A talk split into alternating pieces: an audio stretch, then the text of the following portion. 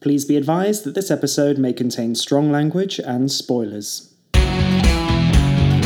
Hello, and welcome to What the Forks, a podcast in which we revisit a teenage obsession Stephanie Meyer's Twilight Saga. We're finding out if our love for this series will shine eternal or crumble to ash under close inspection. I'm Isaac. I'm Chloe, and today we're talking about the third section of Breaking Dawn, the fourth and final novel in the saga. So, this segment's called Welcome Chat, so welcome. Thank you. I feel like nine episodes in, we finally got it. you just name the segment, yeah, you say what the segment does. yeah. Welcome, everyone. I'm quite excited. This is the last bit of the books. This is it. Shit. But it feels big. Well, it's a big book, and we've had a lot to say. We were quite political in our last episode, I feel. Oh, sorry about that, everyone. Sorry about that. Sorry to be Debbie Downers. But after today, we don't need to be thinking about these Twilight books anymore. Not ever again. I have started reading Philip Pullman's His Dark Materials trilogy. It- Just in time for the HBO series. Exactly, the BBC One HBO co production. Oh, hey. The trailer came out and I was like, oh, Anything Ruth Wilson's in, and I'm there. honestly, so true. Yeah. And I'd never read them as a child, and they were so popular, and I'm loving it. I'm nearly finished Northern Lights.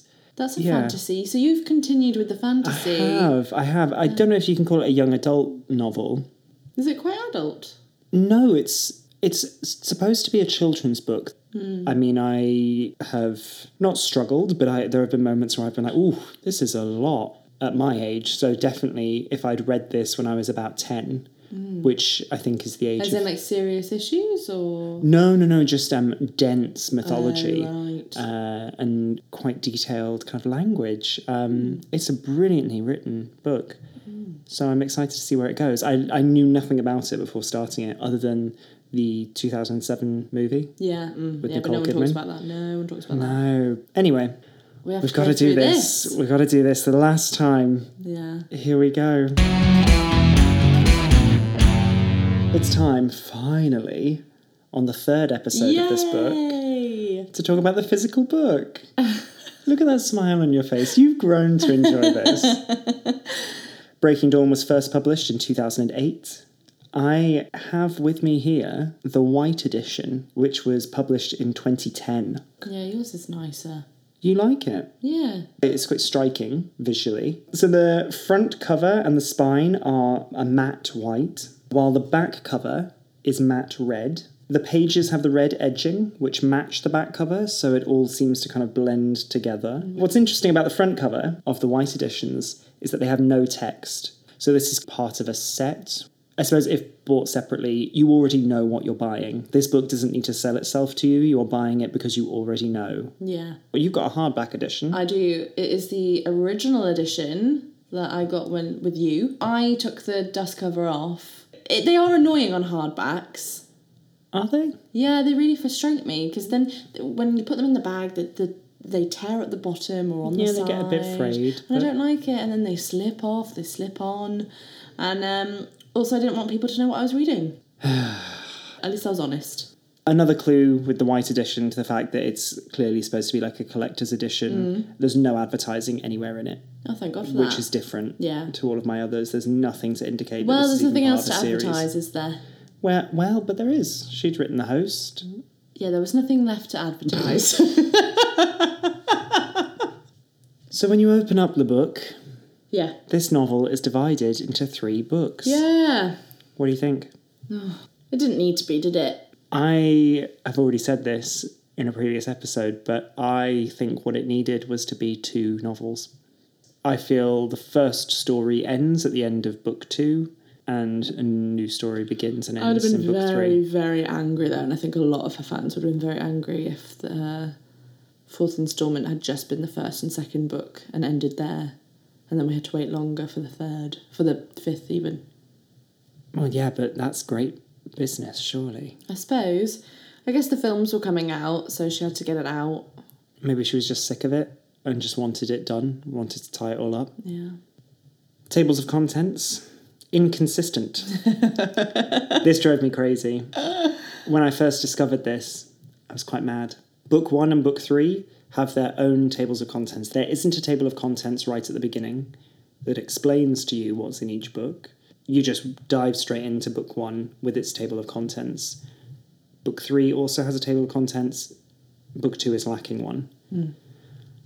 I don't know if that's a statement on Jacob Black's chaotic personality.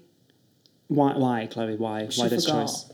No. She forgot. No. Yeah. It would have been corrected in a later edition. My Nah, book was why printed would in it? 2010. Who cares? People do care. This is people's job. So if she wanted it done, Hmm.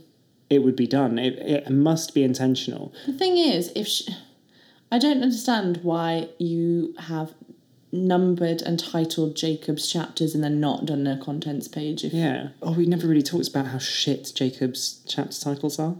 I th- that's- that's why we're doing it now. You said you were g- wanted to bring it up now. Oh, okay. How shit are Jacob's chapter titles? Really shit. Tick tock, tick tock, tick tock is one. And I've put agreed, kill her. They're not great. They're, They're really, really bad. uninspired, Maya. Really uninspired. But then again, that's a choice because Bella's chapter titles have always been all right, like, or they've just been simple, usually one or two words that kind of pick up on a key image or theme. Jacob's are a lot more like diaries. They're just a continuous stream of I consciousness. think it's a wolf thing, like an animal thing, a bit less considered, a bit more instinctual. That would have been fine if she hadn't numbered them. Hmm. If she d- was going to go for a format change, change it entirely. Yeah. We've got different page numbers, so I don't know if you're going to be able to find this. A footnote. It says of the list of vampires Yeah. that you can find at the back. Yeah, Yeah. What? You Why? don't need it there, really, do you? You don't. yeah. Jacob got more surly with each new edition. He kept his distance when he could, and when he couldn't, he grumbled to Renesmee that someone was going to have to provide an index if anyone expected him to keep all the new bloodsuckers' names straight. With an asterisk at the bottom, there's a footnote that just says see page 701. That is for non fiction, or I've seen it used in fiction that has, again, a very dense mythology where you might need to relate back. It's not necessary here. And it feels like a joke. Who's compiled this list? Who's made this index? Is that part of the story? No, it's not. Has Renesmee written it? It's Renesmee. Well, because Jacob's complaining to Renesmee that someone's going to have to provide an index, and then it's like, little asterisk, somebody has. Does that help Jacob? Is that an actual document that was handed to Jacob? The plain disgust on your face is priceless. it's such a shame no one can see it. Book three brings us Aro's handwriting. I found Aro's handwriting a very bold choice. It's in a Gothic style font that's meant to imitate the way that scribes of the Middle Ages would have written formal documents. Yeah. It shows Aro's age. It's also just very vampire I know there's an implicit threat in the fact that Aro himself hand wrote this note, yeah. but I also think he could have just got the human secretary to type something up and it would have been fine. To be honest, I didn't really think about the book physically. I think because I've got a hardback copy and it's quite plain. Okay. My, my, my copy is a lot more plain than yours is. Is it? Yeah, I think it's just it's just it's not different. red. You're just so jealous of I'm my so red edging. jealous. Do you think she should have done that from the start? I say she as though she Yeah. decided it. It would But have been a that's book so designer. cool. I remember when the white set came out and I was like, now. Really? You really Yeah. wanted the white set? Yeah, I did. I don't know, I think the black ones look okay. Like the white one is pretty cool. yeah, it looks better. I think it's only because it's different. I don't think that it's necessarily better. Well, I think it's fancy. For the final time, which chapters are we covering in this episode? 19 to 39. All of book three, Bella. Um, before you do the plot, Okay. I have some grievances. Oh, Just one. with me? No! Don't be silly. The preface Okay. is awful. And I've had enough. Oh, And you were like, the first preface of the first book of Breaking Dawn was really good and the best one. And I, I, was thought it like, was. yeah, and I bit my tongue. But now we've got book three, and it's awful. It's just the same old shit. So I finally Googled it. Finally, I finally Googled it. nine episodes later. because I was like, right, fine. If we're gonna, we, we keep being annoyed with them, but we don't really know. She's maybe she's been doing them right this whole time. No, no, no, she hasn't. Okay, We've what's been a right. preface? Okay. A preface is a chance for the author to speak directly to your readers about and why they or you wrote the book. What is it about and why is it important? Many books do not require one, especially works of fiction. Do you want me to get you an example of a preface? Please. Yeah, yes. I've got one already here in my little notebook.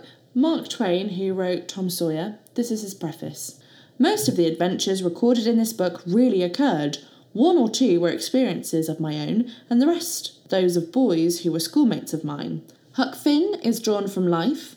Tom Sawyer also not from an individual, but is a combination of the characteristics of three boys whom I knew and therefore belongs to the composite order of architecture.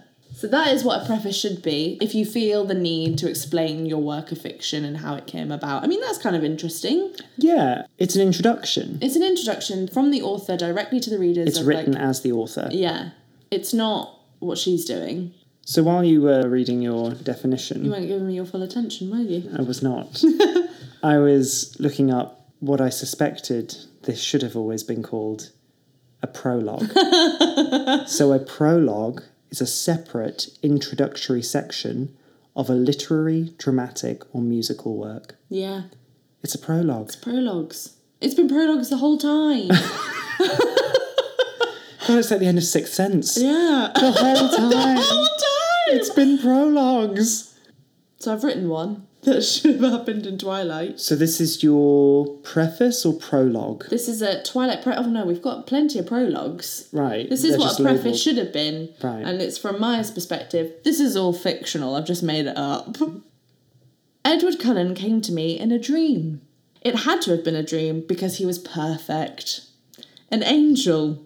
I felt almost unworthy to have created him, and then I started hearing Bella's thoughts in my head, the only real companion that Edward could ever have. After years of searching, they had found each other, and I realised they had chosen me to be the one to tell their story. Wow. Yeah. Completely fictional, but I'm just saying. Now that you've got that off your Yeah, chest. thank you. I feel a lot better. You know what? I feel better. I Yeah. Hmm. feel better informed than I ever would have been. and Maya, you can you can take that. Preface That's fine. If you um, want. If Atom Publishing would like to just change that, revise that for all future prints, Take it. that's fine. You can have that Uh-huh. Yeah. for free. You're so welcome. So Bella's transformed into a vampire, and we get up. What? I know it's happened. You just went straight in there. Oh, got to. Um, Oh, okay. Yeah, you just got to. You know what? Oh, you're not even going to talk about the burning. The worst chapter ever to have been written. No, I'm not. Oh, agony. But you know why? No plot occurs. I know it's, but it's so frustrating. I'm like, okay, Is it? either die or wake up. Oh, but we've spent, we've heard about this several times. I did find it interesting to describe the sensation because otherwise you'd have just always wondered, like, oh, what is Yeah. that like? Two pages would have sufficed. Oh, I don't know. So Bella is transformed into a vampire, and we get our first point of view descriptions of vampire life. Bella adapts extraordinarily well to life as a vegetarian vampire. When Edward carelessly takes her to hunt without checking the area for hikers, Bella is able to resist the smell of human blood and run away from the temptation. Bella meets her daughter, Renesmee. So Renesmee is half human, half vampire. She has a pulse and brown eyes and isn't venomous, but she drinks blood and has the power to project her thoughts into the mind of other people by touching them. She uses this power to communicate from an early age. She can even do it to Bella. Renesmee is also growing at an alarming rate, just as she did in the womb. Bella learns that Jacob has imprinted on Renesmee and she flips out. The imprinting has meant that the tension between the two packs has been resolved. No wolf can harm the object of another wolf's imprinting. It's very convenient. Mm-hmm. That's just all of that drama from the last book just tied right up there. Yeah, like oh, I he's said, imprinted. Done. Don't need. It's like this third book. Everything else is irrelevant. I, But you couldn't have just started from here. no, because why would you have given people that joy? but it wouldn't have made sense. Yeah, it would have. We learnt a lot in those first two books, I thought. Wedding, fuck her, bite her, change. Alice informs Bella that it's actually her 19th birthday, and as a present, the Cullens have fully renovated and furnished a small cottage in the woods for she, Edward, and Renesmee to live in. Bella and Edward spend the night doing it. All night long. All night. Oh, All night. Oh, Against everyone else's judgment, Jacob invites Charlie to the Cullen house to see Bella. Oh, I have so many thoughts about this. I just think it's incredibly selfish, and and now the dynamic between Bella and Jacob is different. It's like Jacob literally doesn't give a shit anymore. yeah. Yeah, but it's different now. I don't love you, so Yeah. fuck you. He said, I love your daughter. yeah, creepy.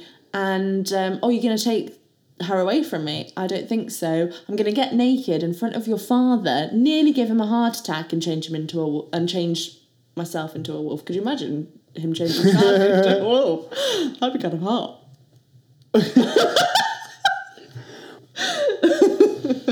but outrage, outrage. I mean, when you put it like that. Yeah, no, it's, it's not good. Like, kudos to Charlie for not having a mental breakdown. He knows something's up with his daughter. He's being he knows he's being lied to by Billy, by everybody else, and then Jacob starts stripping off. He's like, this isn't really the time, Jacob. I mean, it might ease some You know, things. it's- Yeah. Charlie cannot know about vampires, or he would be in danger from the Volturi. But Yeah, Jacob, Jacob... doesn't give a shit.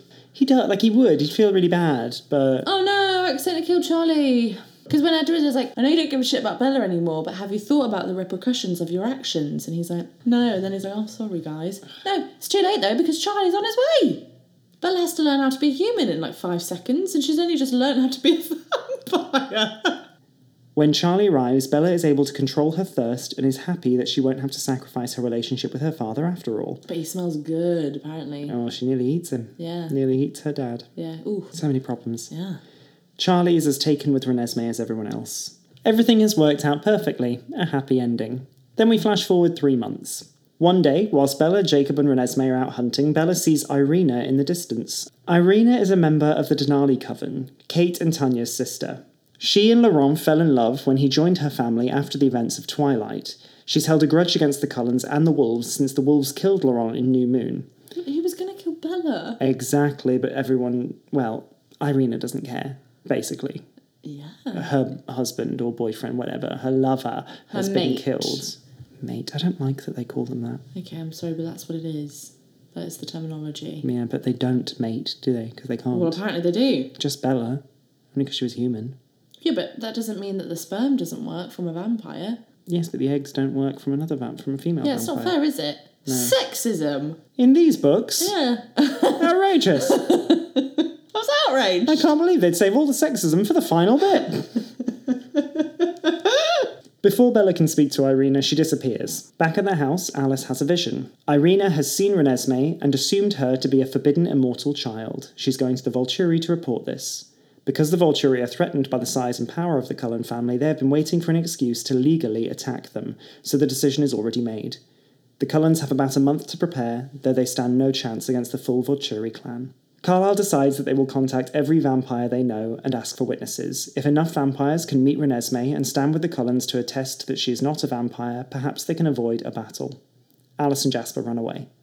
Oh, It's sad, I it's know. so sad. Like, we've loved Alice. We've been made to love Alice. And then she gets nothing in this book. Well, she's gone. She's busy. It's all about what information she provides. But also, uh, that means that because of her power, she has more information than anyone else about what is going to come. The fact that she's run away leaves everyone feeling really shit.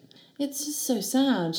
And what's really sad is how easy they think that, that she's just deserted, that there isn't a reason for it. They're like, she's just left. But everyone knows what it's like to have that connection because everyone in that family now has their partner who they would want to protect above anything else. But the, Cu- the Cullens aren't like that, though. aren't they? Edward sat out of the battle with the newborns because Bella asked him to. I feel like if it was a choice between, you know, Carlisle or anyone else, I think Esme would probably pick him. Rosalie and Emma absolutely would pick each other. Yeah. I don't know. Or maybe it is just that Alice and Jasper are a bit different. Bella comments on it. They're the ones who haven't been made by the family. That doesn't mean anything. They're just trying to find meaning behind her leaving. Yes, because of the grief. But they do continue to work to defend their family. Over the next few weeks, vampires descend on the Cullen house and agree to bear witness for them. Bella learns that she's a shield. She has the supernatural ability to protect her mind from attack. This is why Edward has always been unable to read her mind, and Jane cannot cause her any pain. Bella works on developing her power so that she can push it out from herself and protect others. At the same time, following a tip Alice left her, Bella seeks out Jay Jenks, a dodgy lawyer who creates forged documents for the Cullens. She has Jenks produce travel documents for Jacob and Renesmee so that they can escape, because she is convinced that she and Edward are going to be killed. When the time comes, the Cullens, the werewolves, and their witnesses gather in the clearing. Their plan works. The Volturi are unnerved by the amount of support surrounding the Cullens. Caius is eager for an execution, but Aro is very concerned about bad press. When it's understood that Renesmee is not an immortal child, Irina is executed for bearing false witness. That's sad. It's quite intense. I don't know if I call it sad, but it was obviously it's sad for Tanya and Kate, Yeah. but it's it's shocking, Yeah. and it's the only death I was going to say it's the only shocking thing that actually happens. because no one actually dies. nothing happens. Still looking for a reason to condemn the Cullens, the Volturi suggest that Renesmee could still be a threat to the vampire world, as she is an unknown quantity. Aro says, Only the known is safe. Only the known is tolerable. The unknown is a vulnerability. Whilst Aro, Caius, and Marcus confirm, I love how Marcus gives no shits. Ah, I love Marcus. He's just like, oh, for fuck's sake, can we like get home for tea? He's the please?" one who's like, I'm, s- I'm too old for this. Yeah.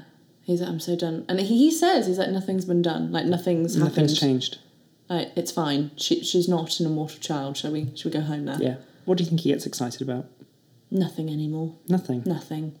Oh, Marcus. Yeah. Marcus has power, doesn't he? What is his power? I don't know. Does he? You know what's good for this? The Vampire Index. Hey! You scoffed. You scoffed. You scoffed. You didn't read it. Well, I'm reading the story. They're all in it. Okay, so can you tell me? no, Caius has no power. Marcus does. What's his power? I don't know. I forgot. the The index doesn't tell me. Oh, well then. it's useless. Whilst Aro, Caius, and Marcus confer, Jane, Alec, and Chelsea attempt to psychically disable the Cullens and their allies. But in a moment of rage, Bella is able to protect them all with her shield. Before the Volturi can make their decision, Alice and Jasper return, bringing with them Nahuel, a South American half vampire who acts as evidence that Renesmee will pose no threat to the vampire world. Nahuel reached adulthood, age 7, and has not changed since then for about 150 years. Quite convenient, isn't it? Yeah, it's the Deus Ex Machina. It's not been set up. None of the good guys actually had to do anything to overcome it. It's like, oh, we're really in the shit. and it's like, oh, never mind. Boom. Yeah. Like, yes, there was the setup because Alice had gone, but we had nothing. We didn't get to see that journey. I know. Uh, So it is just that's so frustrating. I'd have loved to have gone with them. With no other argument to make, the Volturi leave in peace.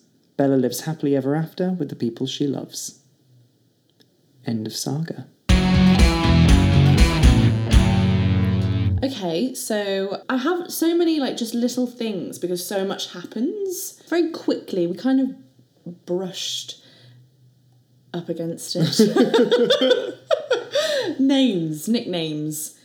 Oh, We we spoke about M and Jazz, we did. Redonkulus. How do you feel about Nessie? I used to hate Nessie. Yeah. I remember on my first reading sharing Bella's rage. Now I just think, well, actually, that's a much better name than Renesmee. Renesmee is awful. And Nessie, actually, I feel like in 2019, Nessie could be quite a popular name. Like the Loch Ness. Yeah, but people would just assume Vanessa. True. I have a little history fact. Hope you don't mind. Got annoyed sure. again. Aro sends the threatening note with a very impressive piece of jewellery that no one in their right mind would wear. But the box itself is a priceless treasure, and this is a direct quote from Carlyle. I always wondered where the crown jewels disappeared to after John of England pawned them in the 13th century, Carlyle said. I suppose it doesn't surprise me that the Volturi have their share. Right. Carlyle's wrong. Okay, so it wasn't pawn. King John also named the bad king, if we're thinking back to Robin Hood. Oh, King okay. John is the one who stole from everybody, but particularly the poor, taxed everybody, and was obsessed with gold and jewels and uh, was a little bit unhinged.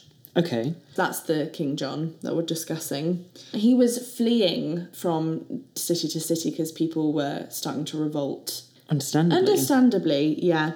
So anyway, on tour between King's Lynn and Lincoln. Ooh. Yeah, shout out to our hometown. Yeah. Known as the Wash, he was attacked by his enemies and the jewels sunk in the Wash. They are under sand dunes in Lincolnshire. They weren't pawned. Just wanted that to be known. I'm just going to say this once and I'm not going to repeat myself. I really like Bella as a vampire. Me too. She's self assured. She s- no longer questions Edward's love for her. She knows who she is. She's confident. She's powerful. She's She's, powerful but humble. cool. Her power is cool. Yeah. She saves the day with her power. She's the hero Yeah. in this book. And Edward And she says hasn't it. been before. Yeah. And it's the first time that she realizes the way Edward looks at her, like in astonishment and awe. Because he's like, it's you. You're the reason that we're saved, that we're still here. Go Bella. But I don't really understand how her power works. I know it's sort of explained, but I don't get it because so if it's to do with what? Physical contact, it works on her, but if it's to do with her mind, it doesn't. The theory is, I think, that Jasper's ability physically calms you down or physically winds you up. Right. So he is dealing with chemistry, Okay. whereas everything else is psychic. And Bella is able to psychically protect herself and others. Bella's powers are very X Men, but a lot of the vampire's powers are. Yeah. Like Benjamin, who can control the Elements. elements. That's kind of cool though. It's very cool, but it's a lot. It's more than just in Twilight when we had some kind of flaky visions and a mind reader, things that weren't quite so tangible. Suddenly, we've got people conjuring fire and projecting visions. There's lots of really shooting electricity from your hands, like Kate can. They are a team of superheroes yeah. this book treads a really funny line for me between horror vampire tropes and sci-fi Yeah, in some ways it doesn't really know what it wants to be. Um, but this is the first time I feel like Maya has some good stuff here. really really good I, Yeah, I this just- is why i would say that i'm probably a fan of this book today because it is genuinely quite interesting It is, and I would love to know more about the other vampires as well and what happens after the Volturigo and when will they return, what will be their excuse, because they're not going to let it go. That was No. humiliating. maybe we'll get spin-offs maybe we'll get more stories i mean jk rowling's not stopping i mean i'm not comparing them in terms of my enjoyment of the work uh, but there is plenty of scope here to bring out new things new narratives new characters I'd love to have a spin off book about where Alice and Jasper went and their thoughts about leaving. I would love to know if Benjamin and his mate come back. They they seem to really like the Cullens. It would be so nice if some of those vampires stayed and joined the Cullens. yeah That would be cool. i'd love to know about what life is like back home for the irish Yeah, I'd love to know Coven. about the Amazons. Yeah. They're all really good characters Yeah. and some of them some of them get really nicely fleshed out, some of them don't so Yeah. much. You just get more variety than we're used to in Mm. these books. People from different places, different voices, There's more of a different world because in Twilight we're not told about anything really. We see we see three nomads. And we're like, okay, that's quite rare. Mm-hmm. So we don't know really about the vampire world. New Moon, we have now the royalty and the politics of it all, Mm-hmm. and that- that's quite shocking. And then in Eclipse you've got almost like organized crime. You've Yeah. got the underworld Yeah, of the underworld. you know what I mean? yeah, Really nice. You get some difference. yes. Siobhan. Oh yes, Everything about her is described in a positive way. yeah, she is as hypnotic Yeah. and as enchanting to look at as any other vampire because we've had it before where Bella's weight is kind of shoehorned in a couple of times. Everyone seems very skinny. yeah, It's nice to have, although it's a shame that she's just a passing character, really. Siobhan as a character provides that for us um, of a, a bigger vampire. And the fact that but vampire transformation, I think we talked a little bit before about what effect does that have on. Well, I said they become Variety. stunningly beautiful, Yeah. but we we have previously mentioned like, could you be disabled? Could you Exactly. be plus sized? And clearly you can. it's so great that the transformation into a vampire makes you beautiful, doesn't make you thin. Yeah, And that those things are not one in the one same. and the same. Yeah, exactly. And being a gorgeous, fat, agile, strong Yeah. monster. Yeah, I really appreciated just a wider story. It's really positive. Yeah, it's just such a shame it took the last book. But at least we got it. I suppose. We're here, we made it. I have a question as well about Jay Jenks. Ah, Jay. What do you think about this whole segment, this whole storyline? I remember when I first read this book, Yeah. loving it. Um, It was a bit cool. it was very cool considering Bella as a vampire. She had that in my head anyway. She had the whole femme fatale thing going. It was very film noir. Mm. She's The stunning. trench coat. She's well, she's not using a fake name, but she's getting documents in fake names. Yeah. I loved it. He's terrified of Jasper. Yeah. And So he should be. Oh, Yeah, I like it. oh, okay. I think Jay can take it. He's lucky that he's dealing with the Cullens and not someone else, you know? Yeah. Um, I like to see a little bit of the real world peeking through, Mm. especially as we get more and more soaked in fantasy Yeah. because Bella is no longer our anchor to the real world. Yeah. It's quite nice to have her, the vampire, revisit the real world and interact with a human and claim her power there. Yeah. The whole interaction with Jay is not something she ever would have done No, that's true. Mm. as a human and it's just nice to see her although it's in really awful circumstances it's nice to see her not involve edward and it's her being smart following alice's kind of Instructions, Mm-hmm. clues making decisions by herself it's all good things all good stuff I do appreciate the fact that um, Jay thinks that she's going to be kidnapping Renesmee. i know which is a logical conclusion Yeah. to have drawn from that he's worried for the little girl Yeah. oh And yet he still does it. He's too terrified to stop it. If it know. if that's what would be happening. he's a classic good guy bad guy mm. he's not a, not a good guy No, but he's not a bad guy. My last little thing, if you will. i will Thank you. I remember being extremely frustrated that no action happened. so did you find it an anticlimax A little bit. I don't want the Cullens to die or any of their witnesses, but would have been more interesting so i don't know if i'm allowed to say this but the fact that fred weasley died in harry potter and the deathly hallows and hedwig oh, dobby the list goes on it raises the stakes and makes the work as a whole just more well-rounded and even more powerful. Yes. Yeah, because it illustrates exactly what has been overcome. Yeah, Because there must be sacrifice to overcome these things. yeah, Irina was the only sacrifice, Yeah. and even then, she had betrayed them. yeah, I don't think any of us wanted her to die. We all No. understood. But had one of the Cullens died, it would have been more effective. I don't know. I think it was just a case of not being able to kill your darlings. yeah. Mm. I think so as well. I'm really going back to Twilight with a lot of this and back to our first and second episodes of What the Forks. To me, Bella's transformation into a vampire feels like just the perfect resolution to the queer reading that I began in our first episode. Jacob outs Bella, we talked about this, Yeah. without her permission.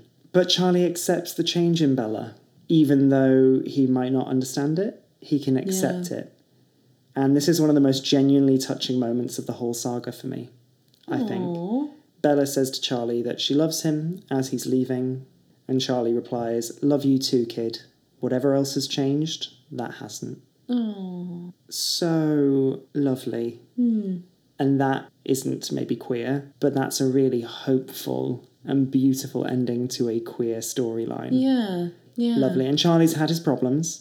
Do you remember in the first episode, Yeah. in the first half of Twilight, there was that moment where Bella says, If only Charlie knew what I did want. Mm. And there's that anxiety, and I talked about that anxiety Yeah, I remember. of a young person worrying about their parents Yeah. finding out about their true desires Yeah, and who they really are. and who they were, yes, and how that's going to affect them. Mm. This feels like the conclusion to that moment.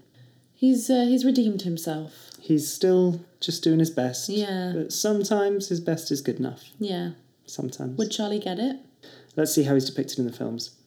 By embracing the desires which have been shunned or ridiculed by some, Jacob. Dick.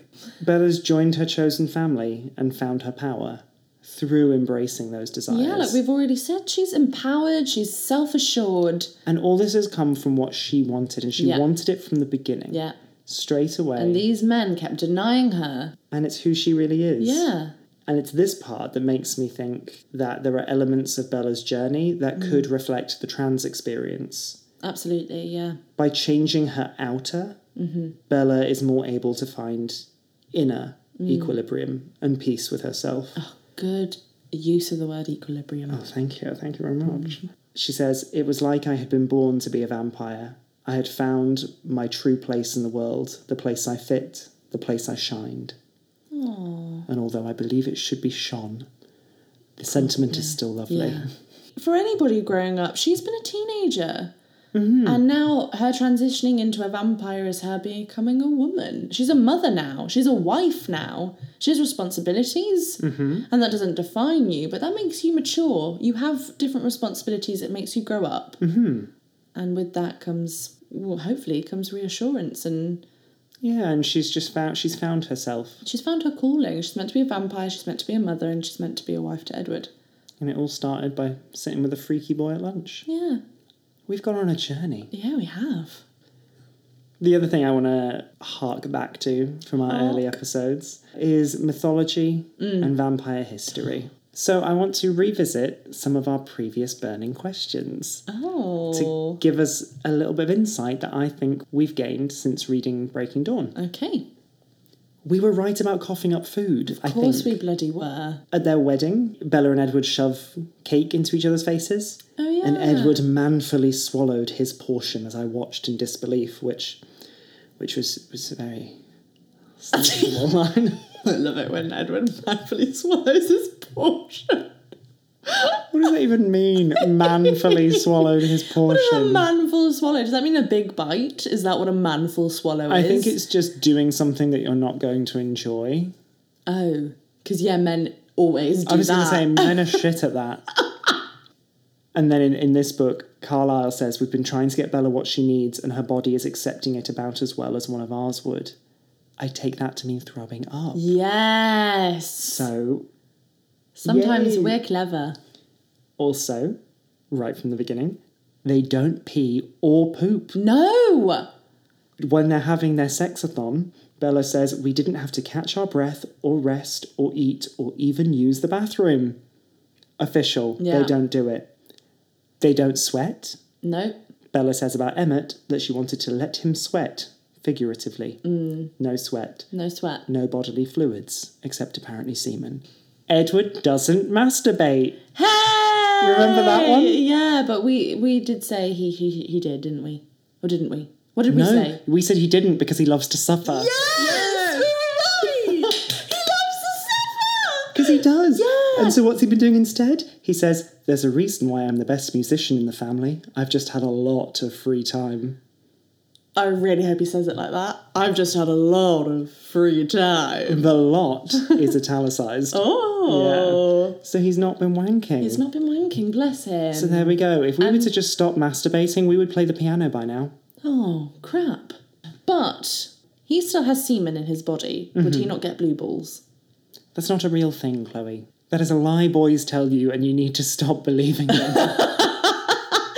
Isn't it not painful if you do not masturbate? no, that's That's wow, I've learned something. oh my god. no, again. I just thought it was healthier for boys to make sure they masturbate. I mean, it's not bad for you to masturbate, but I'm sure. I mean, I'm not a doctor. If there are any doctors out there, please don't get in touch. But- but I'm sure that you are absolutely fine to masturbate or not masturbate as you so choose. Yes, it might get, I don't know, distracting. It might be easier. It's just not bad to masturbate. Just go ahead and do it if you want to do it. But if you don't, if you don't do it, you'll be fine. You won't die. We were wrong about Venom. Mwah, mwah. That was a tricky one. We were both like, I don't know. that was tricky. It doesn't seem to be something they can control because uh, Alice says about Bella's contact lenses that the venom in your eyes will dissolve them in a few hours. Yeah, They have venom in their eyes. yeah, but why is kissing okay then? Exactly. It doesn't make any sense. Why would you have venom in your eyes and not? It's saliva. Yeah. And it clearly is in the saliva because when he bites her, Yeah. it's what it's able saves to. her. He can lick and it will heal up. Like a cat. Cats don't heal me when they lick me. Oh, you haven't met the right cats. Bella says, My muscles flexed and venom welled in my mouth. S- Sorry. Sorry. This is when Bella's on the battlefield and the Volturi are coming at her, and she's like all tense.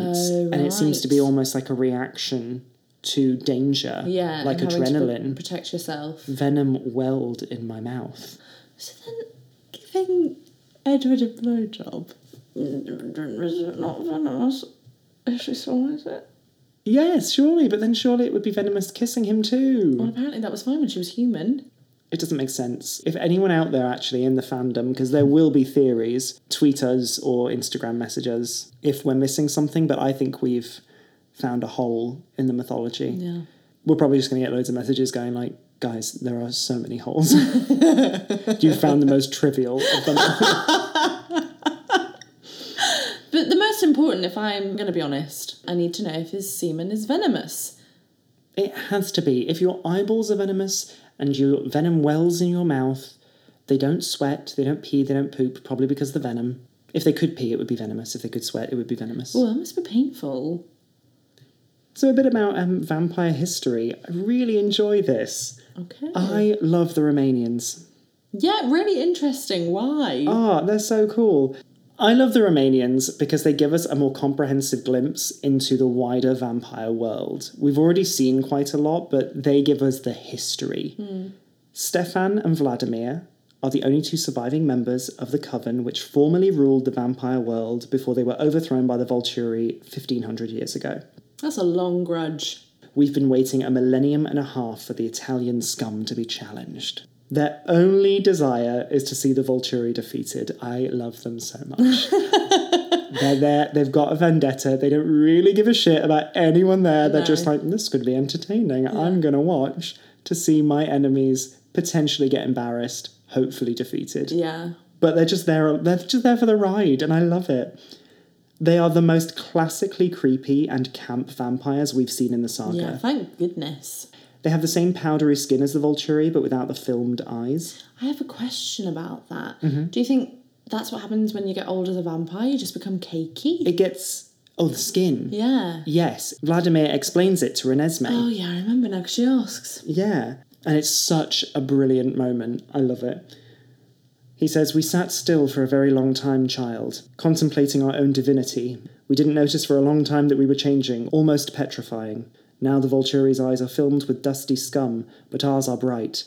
I imagine that it will give us an advantage when we gouge theirs from their sockets. And then Bella, like, hurries Renesmee away from the creepy man who's just told her infant daughter about gouging eyes from sockets. I love it. It's such a good So moment. basically, if a vampire stays still for too long, they start to Yes. get cakey. just papery skin, dusty eyes, that kind of milky. Mm. Like the old Mm. Dracula. Exactly. But by staying active, they stay a bit more alert and fresh. Transylvania is in Romania. Yeah. So they are literally Yes. Draculas. Yes. Like that's their whole point. And it's so over the top. But as we've discussed before, I love a bit much if it's in Yeah. the right Yeah, place. I didn't think it was that that much, No, to be honest. well, it's a vampire book. Exactly. It's good to have some classic Yeah. stuff there. They seem mysteriously delighted by the Cullens' alliance with the werewolves. Dracula, in Bram Stoker's novel Dracula, could command a pack of wolves to do his bidding, and he called them Children of the Night. Uh, that's what is used in this book. Children of the Moon in this Ah. Mm. book. Similar thing, but definitely a reference there. So the mysterious delight, it's never actually explained, but I think that that's probably a call back to that. The Romanians probably would have had a close bond with wolves. Mm.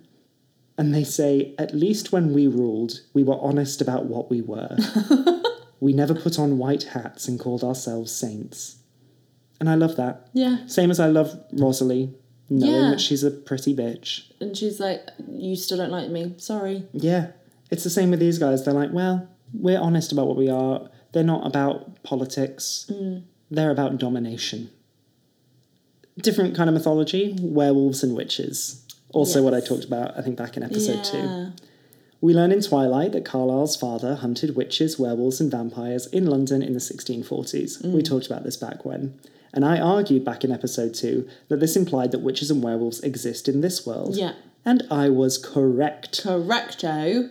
Obviously, in New Moon, we learn about Samueli's pack of werewolves, but we never really discussed, and it's never commented on in the text, how dissimilar they are to traditional werewolves of legend Yeah. and pop I'm surprised culture. we didn't discuss it more, actually. Because I'm a big werewolf fan, Yeah. we talked about that, but we didn't talk about how they're actually nothing And like nothing werewolves. to do with the moon. No. We first get a hint of the existence of true werewolves at the end of Eclipse. When Seth defends Edward from Riley, Edward speaks aloud to questions in Victoria's thoughts, saying, No, he won't turn on me. Look more closely. Is he really so much like the monster James tracked across Siberia? And it's just hidden amongst there and never gets brought up Yeah. again. But that was our first hint that the Quileute pack are not Werewolves. the only werewolves. But they're not werewolves, they're shapeshifters. Exactly. That's what we learn in this novel. It really feels like Maya has had a clear mythology built in, and Yeah. these little unexplained moments are there for us to pick up on as and when we notice them, which is pretty impressive. That is pretty impressive. We have a complete mythology there. So we get more concrete information in Breaking Dawn. The children of the moon have been our bitter enemies from the dawn of time. We have hunted them to near extinction in Europe and Asia, says Caius. Aro explains the more accurate name for them would be shapeshifters. The choice of wolf form was purely chance. These creatures truly have nothing to do with the children of the moon. It's genetic. They do not continue their species by infecting others the way true werewolves do. Edward later explains that the true children of the moon rarely move in packs. They are never much in control of themselves, and that Caius is terrified of them because he almost lost a fight with one a few thousand years ago. So there we have it. There are traditional werewolves. Yeah, but what about witches? Witches don't get really explained. So I don't have really any new information on witches per se. My theory about witchcraft in the Twilight universe is a bit of a stretch and it requires more interpretation. I still stand by my idea about Alice? from episode two, yes, that Alice, Edward, and Jasper were born with latent magical abilities which blossomed in their transformation into vampires. I've made a few notes about Bella. I've mentioned before that I think Bella has some ability that has just been under the surface thus far. I think that's how it's supposed to be read as well. In New Moon, she dreamt of Samueli shapeshifting long before she knew about the wolf pack. And in Breaking Dawn, her dreams of the dangers of immortal children. It's foreshadowing, but it could definitely be a vision. Not quite the same as Alice, but an, an element of that. So, although I don't have any new information from this book about witches, I think that my theories still stand, and the fact that the Romanians refer to Jane and Alec as the witch twins just made me think there's something out there. Yeah. It's just not been touched on in these stories explicitly. So, we've already done both of our final verdicts for this novel Yeah. what are we going to do now? An ultimate verdict. so we've got some questions to ask each other about the saga as a whole. Are you glad to have reread the Twilight Saga? Yes, I am. No, I love the fact that we've wanted to do a podcast for a while, and this was just the perfect subject matter because it affected our adolescence. It really did. I agree. I'm glad to have done it. It's not always been fun, but I am glad. I've I think I've definitely got a better understanding now of maybe what drew us to it, but also why I've been hesitant to call myself a Twilight fan Yeah. for the last 10 years. Which was your favourite book out of the entire saga? It is Breaking Dawn. Mm. Like I said in the last episode, I think, I don't believe you need to read Twilight, New Moon, or Eclipse to understand the Twilight saga and to get what's happened. Yeah. There's enough exposition. And it's the most exciting. I think it's pretty good. I think it's a pretty interesting take on vampire mythology. It's an interesting take on it. It completely changes the way it's been viewed before. Yeah, which For isn't sure. necessarily a bad thing. No, that's not what I'm implying. No. It's, it's interesting. It's nice to have, I suppose, the anti hero be a good good guy. And It's quite modern, yeah, it's modernistic. It's. certainly compared to Twilight with its dial up internet connection and perms. At least in this book, we got an MP3 player. What's your favourite? It has always been Twilight, the first one, and I thought that's what would remain. And I just thought they got worse and worse as they went on. But now, I think book three of Breaking Dawn. For a second, I was going to say Eclipse. Really? Why? Just book three. Of Just Breaking book Dawn. three. I don't need the wedding and I don't need Jacob's shit. I love Leah, but I'm sorry. What has this series taught you? Oh, that's a big question. It's taught me that I love you. Oh, Yeah. I, you needed this book series to learn. that you love them? it's a testament to our love. I love that we have a history with a, a text. We have vivid memories with it, and now we have even more memories with it for undergoing this experiment. Do you ever regret? Yes. Do you ever worry that we've made the Twilight Saga a part of our legacy?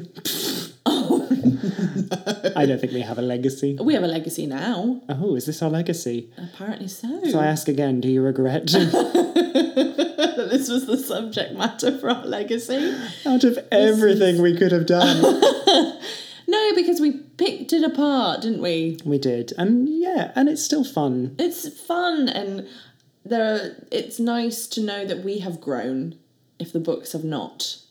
I used to love this saga for the love story and now I think it's more about the magic, Yeah.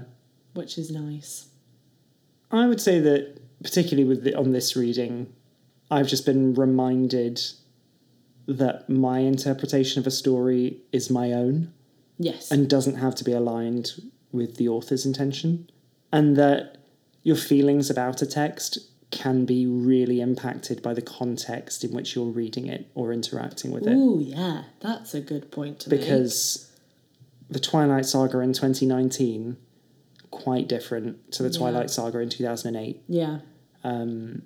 just in terms of you and I Yeah. and, and who we are now. Uh, it's just an interesting kind of yardstick. I've also learned that there are just not enough mainstream stories about female werewolves or young indigenous Americans. Yeah, not enough of that. We just want to take a moment to say thank you to all of you for Thanks. listening. Whether you've been keeping up with us every fortnight and reading the books along with us, or maybe you're listening to this far in the future when we're long dead. Oh, we started this podcast on a whim, and your support and feedback means the world to us. Love them or hate them, these books played a part in shaping who we are, and we're glad to find that we're really not alone in that. And we're not done yet. Oh no! Some of you have already been messaging us asking for our thoughts on Midnight Sun Or the host, or the Britannia novella. and we're keen to explore all of those. But first, we think it's time to step into the wonderful world of cinema.